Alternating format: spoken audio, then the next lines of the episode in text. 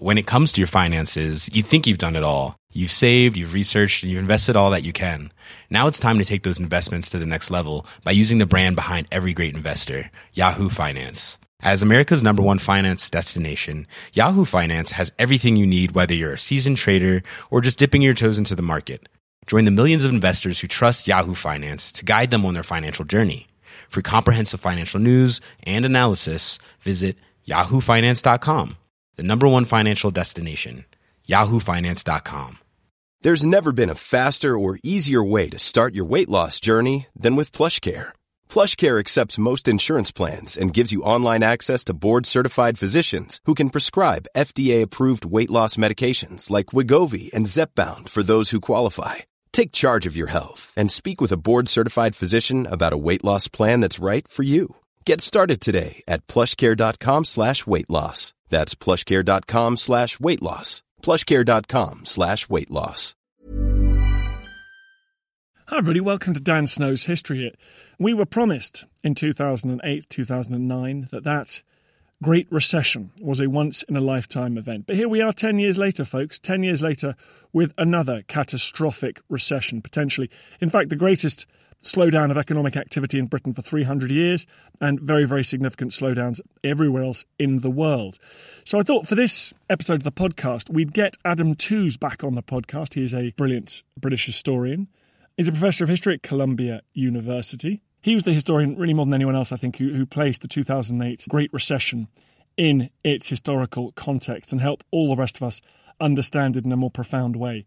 This episode was recorded a couple of years ago. It's a repeat episode from our archive, but it's such a good one. It's so timely, I wanted to give it another airing. If you want to listen to all the back episodes of this podcast, they are available only only exclusively on history hit dot t v. It's like Netflix for history. We've got audio, though. We've got video. We've got everything on there. You just use the code January because we're having a January sale. Uh, and you get a month for free, total free. And then you get your first three months eighty percent off. So it's uh, super, super cheap. Go and get it, everybody. Go and get it and listen to wonderful podcasts like this one without the adverts, without the commercials on the front. Some pe- They drive some people crazy, for which I apologise. But you can listen to Adam Tooze without all the adverts on history hit dot t v. In the meantime, everyone, please enjoy this eye-opening pod.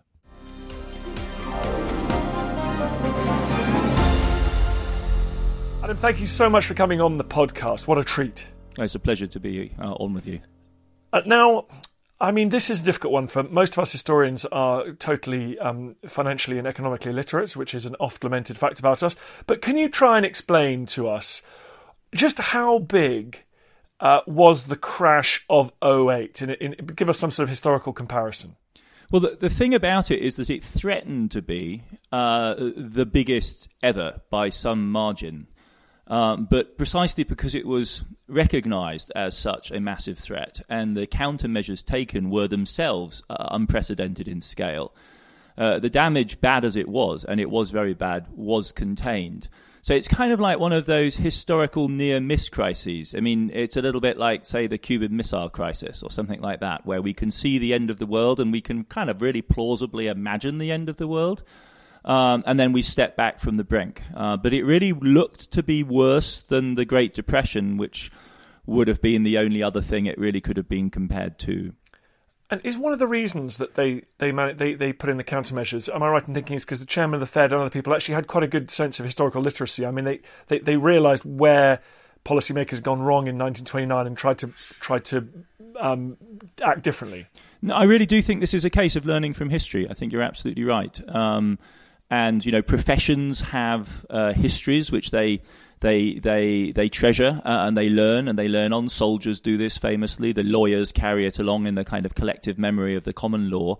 And economists have history like that too. And often, famously, generals refight the last, you know, the last war. But sometimes those kind of guidelines really are solid. And in this case, Ben Bernanke was a student of the Great Depression and he was a monetarist. And the funny thing about this is that normally we associate monetarism with fighting inflation, say the nineteen seventies, nineteen eighties. That's the history of monetarism most people are familiar with. Margaret Thatcher, Ronald Reagan, Paul Volcker and so on. But if you go back in time, uh, the origin of monetarism is actually a counter-deflationary economic doctrine. So the idea is not to stop money expanding too fast so that you stop inflation, but to stop money contracting too fast so that you end up with a disastrous deflation. And deflation isn't, sounds technical, it isn't. It's like when house prices fall. It's very, very bad news for everyone with mortgages.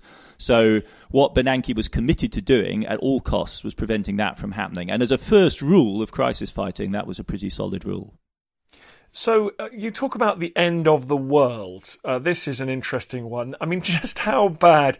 No, we're, like, is it like we're, we're living in a world with uh, nuclear, uh, with with these sort of divine right nuclear autocrats like Donald Trump and Putin, who could end the world at uh, the, the click of a button? Are we also living in a world where our economic, this incredible wealth and and high quality of living standards that we enjoy, also has it in it the potential to take us back to the fifth century A D? I mean, how? But when you say end of the world, what do you mean? Well, it is a metaphor, perhaps, you know, closer to like somebody experiencing the end of their marriage or something like that. The world ends. Things would never have been the same again.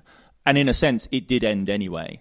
Uh, but what specifically they're talking about is a total freeze-up of the entire banking system, not just in the United States, but on both sides of the Atlantic, with probable consequences for East Asia. That's Japan, South Korea, Taiwan, Australia, obviously, as well. So basically the entire centre of what was then, you know, the heart of the cardiovascular system of what was then the centre of the world economy. This is a fatal heart attack uh, that we're facing. The consequences would have been, and already were, these symptoms were showing in the autumn of two thousand eight, that a business like G E, which is a bastion of American manufacturing, it's like the B A E Systems or something of the United States, couldn't get short-term credit to buy raw materials or pay its wage bill. Harvard University, as blue-chip a entity as you could possibly imagine, with a you know a time horizon that stretches infinitely into the future, it would imagine, found itself with a liquidity crunch uh, in the last weeks of September. So entities like that, that you would think of as being very remote from the usual subprime story,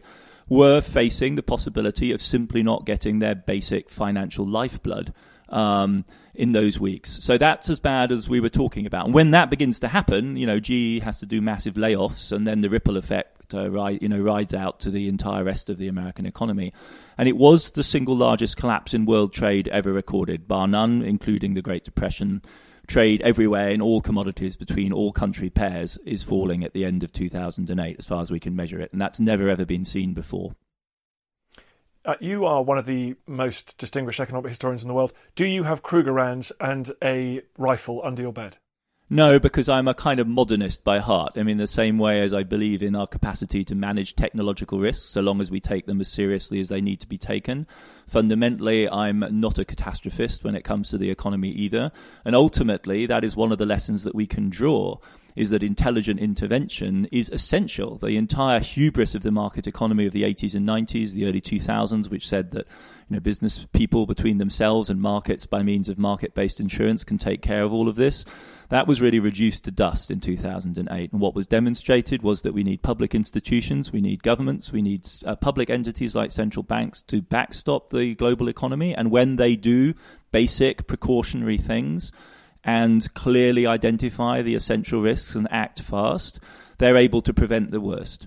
So, well, I'll ask I'll ask you about the Trump administration dismantling much of that architecture in a second, but uh, let's let's keep on the crash for a bit. What what do you identify in this in this absolutely enormous book? It's very, very impressive work. What do you identify as the key uh, the key th- uh, the key ch- challenges that the, the two thousand eight crash presented in in the, in the world in, in the strategic and political sense? Well, I think it's it's the it's the undeclared bit. Uh, there is a there is it's, to say it's secret or hidden um, doesn't do justice to the sophistication of the people who operate these kind of systems right now. They're there. Everyone in the know knows they're there. It's just that no one else does. Um, and so they're deni- you know they're deniably secret. they're, they're not actually making a secret out of them. And what I'm talking about, what I'm talking about, is the liquidity provision to the global banking system. So the really tricky thing was that not only were the European and American banks coming down separately, but they were coming down together, and the European and Asian banks were coming down because they desperately needed dollars. And that's a technical issue at one level, but it's also fundamentally a political issue, because it means that the one big dollar pump in the world economy, the lender of last resort, the Federal Reserve, which is an American national institution answerable to the American Parliament, Congress, had to step in as the lender of last resort for the entire global banking system.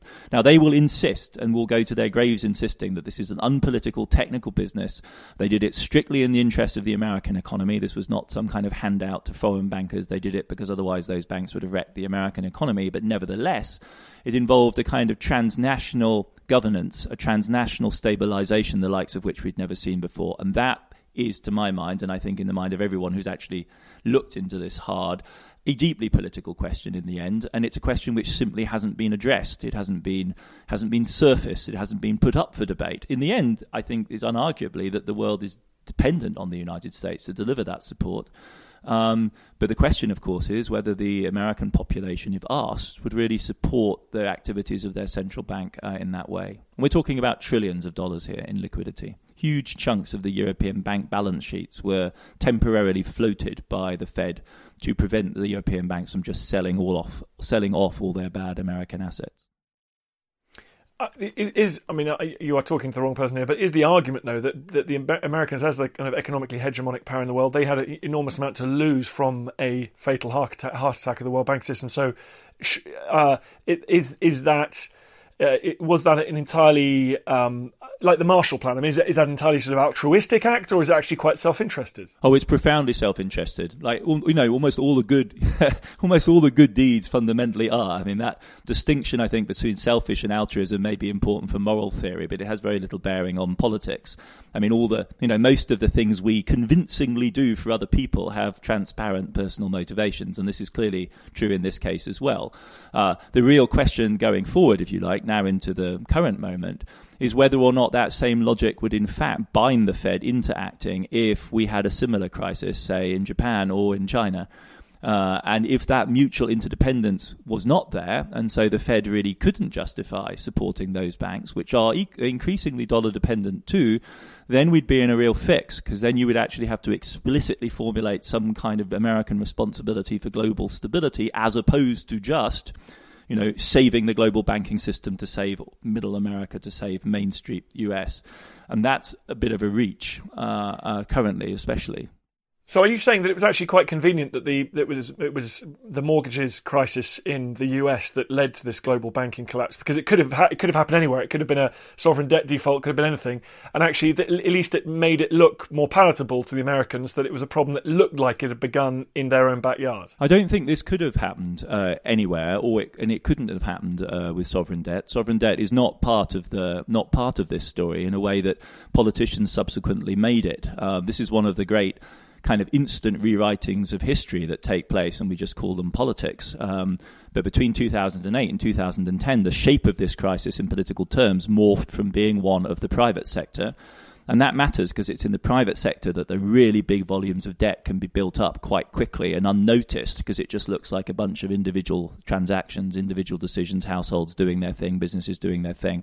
That kind of huge ramp up of debt Uh, was what produced the crisis, not a crisis of public debt, but then subsequently over the years that followed, it was translated into a story about um, uh, public debt and feckless public spending.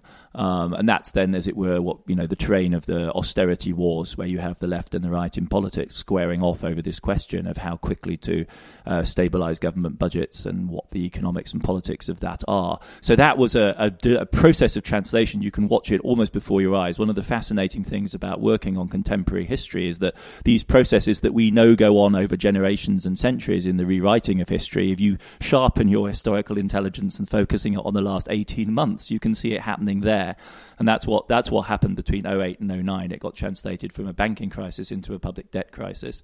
Um, but you're right with regard to oh eight. Um, absolutely, they were so entangled uh, that the Americans really had no option but to act, as complicated as it might be politically.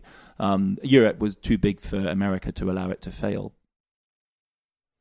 Uh, let, let's look at some of. I mean, it's obviously impossible to do this, but can, can you can you identify some strains that that have gone on in the last ten years in terms of whether it's the Arab Spring, whether it is the civil and and indeed the civil war in Syria and elsewhere, or um, rising nationalism in China, ethno-nationalism in the U S, Brexit, whatever it might be, stress on the European Union. What do you think are the consequences of the crash in oh eight, as we are all, as school children, taught to learn about the consequences of nineteen twenty-nine? Well, one thing that you can see is the splintering of the conventional political parties. There's a lot of talk right now about the crisis of democracy. Uh, I find that not a terribly helpful concept, but what we can certainly point to is the crisis of political parties, which are, of course, essential to democracy, but they are, as it were, the link between the electorate, the population, society, and uh, government. And we see crises in both the American parties from oh eight directly linked to the, directly linked to the financial crisis. Uh, we see the Republican Party splintering uh, in real time from the summer of oh eight as the a Republican administration, President Bush's administration, is scrambling to rescue the American mortgage system. They can't whip the congressional party into line, and they end up relying on the Democrats. So it's the Democrats that bail out the United States economy even before Barack Obama comes into office, as they had done during the New Deal uh, um, in, in earlier in the twentieth century. So that's one element. The Republican Party fractures over the issue of whether or not they should prioritize the sort of resentful uh, uh, resistance of their base to any kind of welfare, quote unquote, on the one hand, or prioritize the functional needs of the banking system, which their big business constituency was, of course, hugely invested in. And there's certain parallels. Parallels, of course, with the Tory party over Brexit, where likewise you see the party splitting apart over the business-driven European agenda on the one hand and the base, which has a more uh, nationalist kind of programme in mind. And, of course, that same split happens on the left as well, because it is the Democrats, insofar as we can call them a left-wing party, who carry the can for the bailout.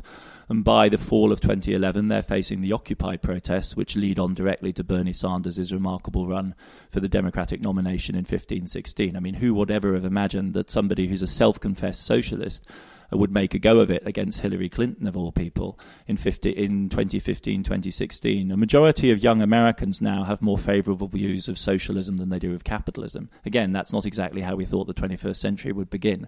And there are many different processes involved in that. Uh, globalization and its pressures, the increasing resentment at big tech.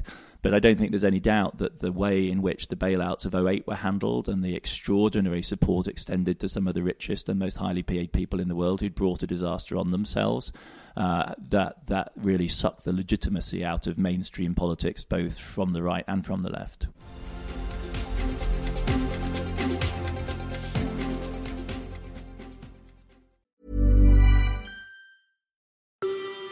Hi, I'm Matt Lewis, historian and host of a new chapter of the Echoes of History podcast.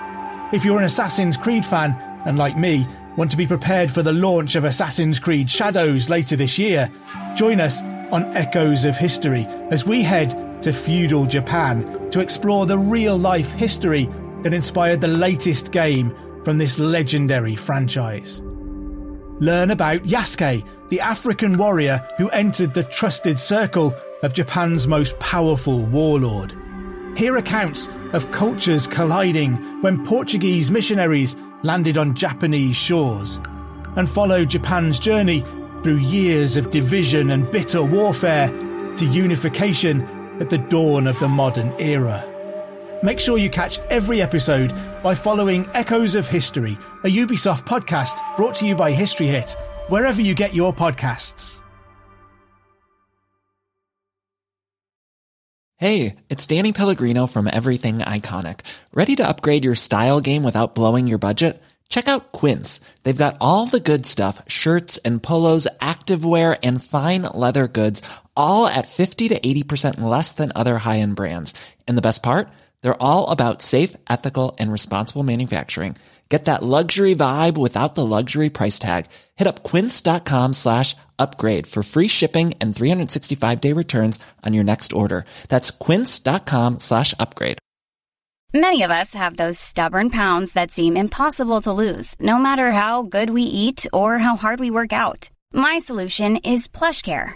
PlushCare is a leading telehealth provider with doctors who are there for you day and night to partner with you in your weight loss journey. They can prescribe F D A-approved weight loss medications like Wegovy and ZepBound for those who qualify. Plus, they accept most insurance plans. To get started, visit plushcare.com slash weight loss. That's plushcare.com slash weight loss.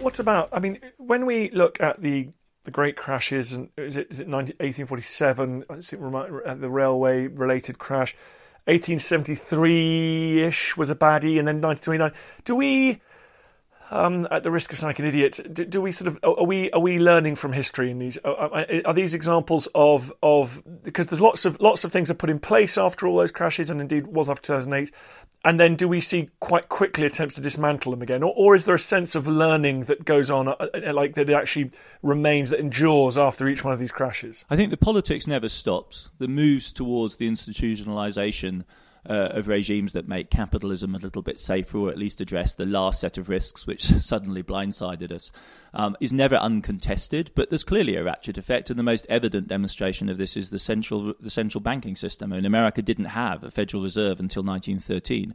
The institution's barely more than one hundred years old, and that came off the back of that series of nineteenth century crises you were talking about: eighteen fifty-seven, uh, the early eighteen seventies crisis, eighteen ninety-three, nineteen oh seven. Uh, the American economy was the most dynamic in the world in the nineteenth century, but it was also extremely unstable, and that sequence continues because the new central bank is really finding its feet and not doing a very good job all the way through to the nineteen thirties. So you really have a sequence there of about five or six epic crises in America. And really from the nineteen thirties through to two thousand eight, well, through to the savings and loans disaster of nineteen eighty, the nineteen eighties, you might say, America doesn't experience another major financial crisis of the type we're talking about. Uh, and two thousand eight is radically unprecedented. And as I was saying earlier, Uh, the really massive blowout that we might have seen, the show-stopping end of the world that Ben Bernanke was threatening, that didn't happen. And it didn't happen largely because that institution that was now more than one hundred years old and now was an authoritative centre of economic policymaking basically pressed, you know, the right buttons. It didn't do it with any finesse. It was a little bit of a hammer to the T V kind of solution, but they hit the hammer, you know, they hit the T V with a properly big hammer, and it, the picture did kind of get straightened out. And we're still trying to figure out ten years later, you know, what the internal wiring of this system is and how those different policies actually affected the economy.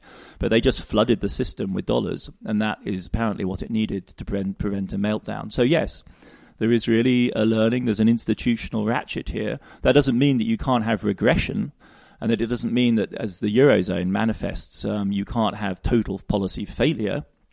But the Eurozone, the E C B, is about as old as the Fed was in the nineteen thirties. It's about twenty years old when the crisis hits. So, you know, it's an institution that's still learning, with fundamental unresolved political issues in the background, which make determined, rapid crisis-fighting action very difficult for the Europeans to implement. When I talk to academics who specialise in education, early years development, p- criminal justice, basically they know what to do. They just can't do it because of the politics and various, you know, obstacles. When you sit round in your ec- like economics department, do you know how to run a globally sophisticated global um, capitalist um, e- economic system?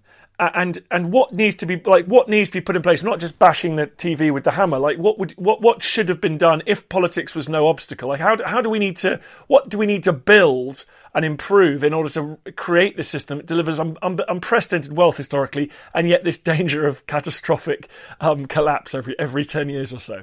Well, we don't, I mean, just as a correction, it's really kind of important to put this in perspective, to emphasize we do not see the kind of threat we saw in two thousand eight every ten years. We have literally never seen it before. Full stop, never ever seen it before. Even nineteen twenty-nine didn't threaten it.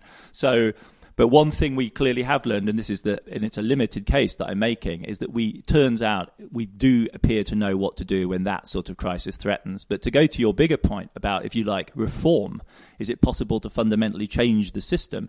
There, I think the economists and the economic policy advisors come up just as short as the criminal justice people do.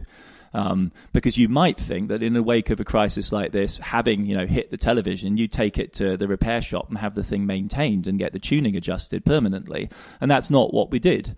Um, there was no fundamental structural change to the global banking system. What we've done is tinker, and we've tinkered a bit, and we've tinkered quite consistently, and there have been some changes that really do make a difference, I think. The risk of another oh eight is appreciably lower. Um, but uh, so the really dangerous system that we built from the eighties onwards has now been de-risked in crucial ways. Doesn't mean that there aren't new risks on the horizon, but anyway, there has been some tinkering, but there has not been a fundamental change for the system. Crucially, we didn't deal with too big to fail. Like, these banks are just enormous, and since they are enormous, they have, you know, we have a systemic interest in maintaining them uh, at crucial moments. And we did not do very much, or indeed anything substantial, to, to reduce the size of the banks, to make them less complex and to make them more governable. Uh, in the United States, in fact, the banks have gotten bigger. Um, in Europe, the banks, in fact, have deleveraged. They've become smaller, but not in the sense of a qualitative change. It was just commercially better for them to shrink. And they were so massively extended before the crisis, much more than their American counterparts, that they really did need to downsize. But we still have a big, privately dominated system that already in two thousand nine, within months of the worst of the crisis, was paying out huge bonuses to its staff to go on doing risky things. So there's been no fundamental change at that level. And so to that extent, we have exactly the same problems as people in the criminal justice sector or any other pa- area of, you know, frustrated technocratic expertise. And what stands in the way in this case uh, is just massive social interests. I mean, messing with Wall Street or the City of London is an extremely difficult thing to do, and you need political, you need a political movement of a really substantial kind. And ironically, it's in massive crises when the reels really come off that those movements tend to mobilize. And that's, of course, not what happened, because we were successful at stopping the crisis. So Barry Eichengreen has this great book, which he calls The Hall of Mirrors. We live forever in this sort of netherworld where we did just enough to get us through, but we're never really fundamentally improved or changed. So, but it sounds to me like you're not a somebody who kind of agrees with the kind of Marxist takes in the nineteenth century. Goes, these are, this is inherent within capitalism. Eventually, it will destroy us all. You you would say that actually the, the, the system that we had in the, in the late seventies, for example, what was on its way towards becoming a, a sustainable and safe system. And it's actually the, the gigantic deregulation and some of the technological changes of the eighties onwards that's that's made us it's put us in a slightly more precarious position. I think it's the it's the utter you know the final crisis on which I fundamentally diverge with the Marxists. I don't see why either of us really can make any kind of big claim about that kind of putative, show-stopping, end-of-the-world type crisis and its inevitability. two thousand eight showed us what a show-stopping crisis would look like, but it isn't actually a Marxist type of crisis. It's a bank run on an absolutely massive scale. Um, so I have a kind of open-ended, uh, you know, what the French call bricolage, kind of make it up as you go along. You have to put the pieces together. And that's, after all, what markets do too. So markets, you know, when they're the people who celebrate them tell you they're just endless uh, systems for generation of unpredictable innovation and what they call creative destruction. Now, if that's what is at the heart of the social system we inhabit, the idea that, you know, we can predict its long-run development seems a little bit uh, over-optimistic. On the other hand, the idea that we can, you know, provide some terminal solution to all problems and create a kind of Garden of Eden which is permanently stable is also uh, uh, naive. So the best we can hope for, and this, after all, is what historians describe, is an endless series of improvisations and fixes. And, you know, we, after all, have about two hundred years history of this, and that's why we do modern history. And what we do is we explain phase by phase how this thing was put together and made to go work again. Um, that doesn't require us to take a, you know, a position one way or another on whether or not this system will work fifty or one hundred years from now. What it does is to require us to look in detail, phase by phase, at how at that given moment it was and wasn't working, and what did make it uh, uh, work again and what not. The kind of temporality, the kind of history that I'm thinking of is like the modern environmental historians and the Anthropocene. That's kind of, and that is, after all, a story directly related to capitalism. That's that's the roller coaster we're on. That's that incredible, you know, what they call the hockey stick, this extraordinary discontinuity in the modern period. And we're on that rushing upward section that goes, well, who knows where. Um, but we're going to have to take it year at a time, decade at a time. And we everything is going to be at very large scale and very large speed and very large complexity. And historians can help, if you like, by focusing our attention on past episodes that we've worked our way through. And uh, of course, the most recent ones are in some sense the most relevant to that kind of discussion. Uh, speaking of historians helping, uh, there's a point that I'm sure many people have made, but it's just occurring to me now. I'm I'm, uh, I'm a bit behind the curve on this. You've got the, the too big to fail model in finance. You've also got these giant monopolies in the tech world. Do you think we are seeing the beginnings of movement similar to that of over one hundred years ago in America, where the government went trust-busting, started breaking up giant monopolies? And is that period particularly relevant for us to study now, both in terms of the big tech monopolies and of these enormous banks? I mean, because I believe in this hockey stick discontinuity vision of modern history, I'm sceptical in general about, you know, harking back deep into the past and drawing inspiration from there, because I think just so many variables change so rapidly. But yes, if you've got to pick an earlier period over the last one hundred fifty years to think with as a kind of mental gym, then that's the Gilded Age, the period of the late nineteenth century and early twentieth century, is far more interesting and indeed promising politically than the kind of grim invocation of the nineteen thirties, which is popular in some circles. Uh, and that seems to me that earlier period in, in many ways far more interesting. And you're absolutely right. That was the period out of which the Federal Reserve emerged, the American central bank, because it was about providing some governance to one of the big trusts, the money trust. Uh, but you're also right that American progressives have now discovered that period with regard to tech. But one should also think of the fossil fuel economy, which of course has a very similar logic, and then the giant manufacturing productive system, which dominates all our lives in terms of the manufactured goods we consume and is spread all out across the entire world now, as we're discovering with the trade wars debates with Donald Trump. One of the useful things that does is to expose quite how integrated we are. So yes, in all of those dimensions, and I think of them as interrelated but separate facets of this thing that we lump together under the name capitalism, you see precisely these kind of pressures building up. And historically, you know, it's really worth remembering that the iPhone and the social network boom starts immediately at the same time as the financial crisis. So the big breakthrough in smartphones and social networks is two thousand seven, two thousand eight. If you look at sales figures for iPhones and stuff, it's that moment. And in terms of legitimating American capitalism, Uh, there's no doubt that the success story in Silicon Valley, which looks as though it's satisfying a really basic human need to chat, to interrelate, and opens up this incredible new world for us all, the fact that that came along at the same time as finance was, you know, covering itself in shame, uh, was was was no doubt a little helpful. There was at least one good news story, if you like, in American business. And if you look, if you watch the stock exchange day by day, all the way down to the present day, it's the tech stocks which make people feel good about American capitalism. So those things do interact with each other, and you can see the tipping point historically is twenty thirteen.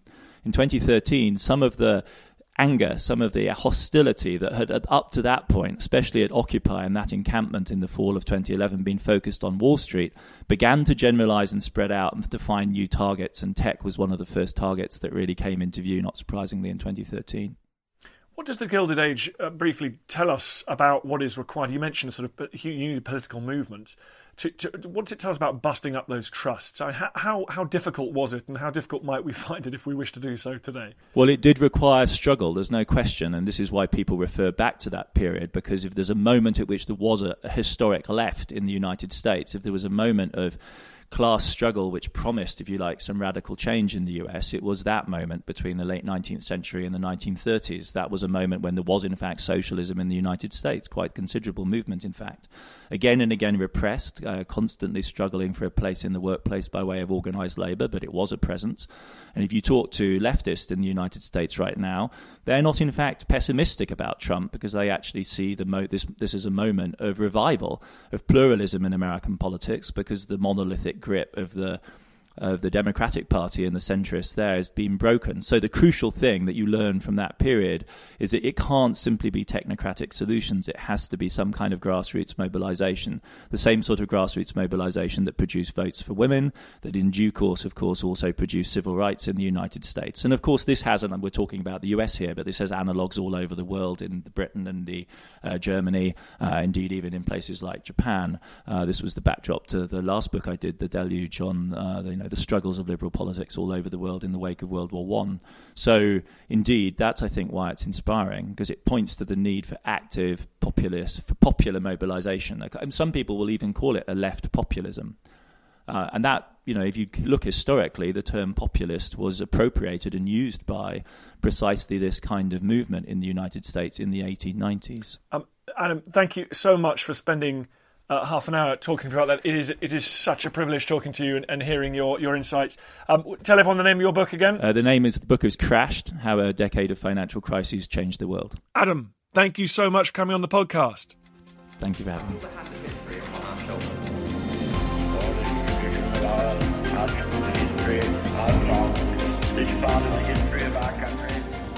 Hi everybody, just a quick message at the end of this podcast. I'm currently sheltering in a small windswept building on a piece of rock in the Bristol Channel called Lundy. I'm here to make a podcast. I'm here enduring weather that frankly is apocalyptic because I want to get some great podcast material for you guys. In return, I've got a little tiny favour to ask. If you could go to wherever you get your podcasts, if you could give it a five-star rating, if you could share it, if you could give it a review, I really appreciate that. Then from the comfort of your own homes, you'll be doing me a massive favour. Then more people will listen to the podcast, we can do more and more ambitious things, and I can spend more of my time getting pummeled. Thank you. Hi, I'm Daniel, founder of Pretty Litter. Did you know cats tend to hide symptoms of sickness and pain? I learned this the hard way after losing my cat, Gingy. So I created Pretty Litter, a health monitoring litter that helps detect early signs of illness by changing colors, saving you money and potentially your cat's life. Pretty Litter is veterinarian developed, and it's the easiest way to keep tabs on your fur baby's health right at home. Go to pretty litter dot com and use code ACAST for twenty percent off your first order and a free cat toy. Terms and conditions apply. See site for details. When it comes to your finances, you think you've done it all. You've saved, you've researched, and you've invested all that you can. Now it's time to take those investments to the next level by using the brand behind every great investor, Yahoo Finance. As America's number one finance destination, Yahoo Finance has everything you need, whether you're a seasoned trader or just dipping your toes into the market. Join the millions of investors who trust Yahoo Finance to guide them on their financial journey. For comprehensive financial news and analysis, visit yahoo finance dot com. The number one financial destination, yahoo finance dot com. Thank you for listening to this episode of Dan Snow's History Hit. Please follow this show wherever you get your podcasts. It really helps us and you'll be doing us a big favour. Don't forget you can also listen to all of these podcasts ad-free and watch hundreds of T V documentaries when you subscribe at history hit dot com slash subscribe. As a special gift, you can also get your first three months for just one pound a month when you use code Dan Snow at checkout.